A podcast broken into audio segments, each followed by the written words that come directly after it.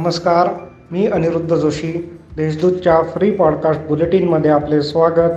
ऐकूयात आजची ठळक घडामोड. संदर्भ सेवा रुग्णालय येथे वारंवार अनेक समस्यांना रुग्णांना सामोरे जावे लागत आहे. यात प्रमुख कारण म्हणजे प्रशासनासह लोकप्रतिनिधींच्या दुर्लक्षामुळे रुग्णालयातील यंत्रणा मुदतबाह्य होत आहे. या रुग्णालयातील हृदयरोग विभागातील अतिमहत्वाची कॅथलॅब यंत्रणा मुदतबाह्य झाल्याने मागील दोन महिन्यांपासून अँजिओग्राफी व अँजिओप्लास्टी बंद करण्यात आले आहे.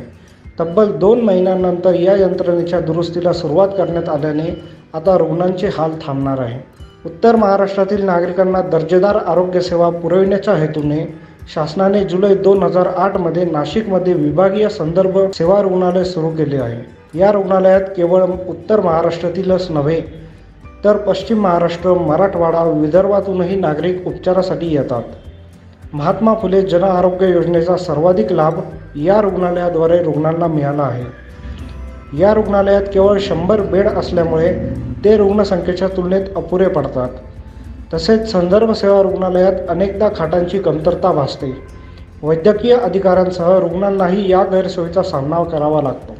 आता ऐकूयात काही घडामोडी झटपट. स्वातंत्र्याच्या अमृत महोत्सवी वर्षानिमित्त ई एस आय हॉस्पिटलच्या प्रशासनाने डॉक्टर कामगारांच्या दारी हा उपक्रम हाती घेतला आहे. या उपक्रमाच्या माध्यमातून वैद्यकीय तपासणी थेट कारखाना अथवा आस्थापनांच्या ठिकाणी तज्ज्ञ डॉक्टरांच्या पथकाद्वारे केली जाणार आहे. या माध्यमातून ई एस आय हॉस्पिटलच्या वतीने आरोग्य शिबिर राबवण्यात येत आहे. गोदावरी नदीवर ऐतिहासिक रामसेतू पूल हा पंचवटी व नाशिक शहराला जोडणारा मोठा दुवा आहे.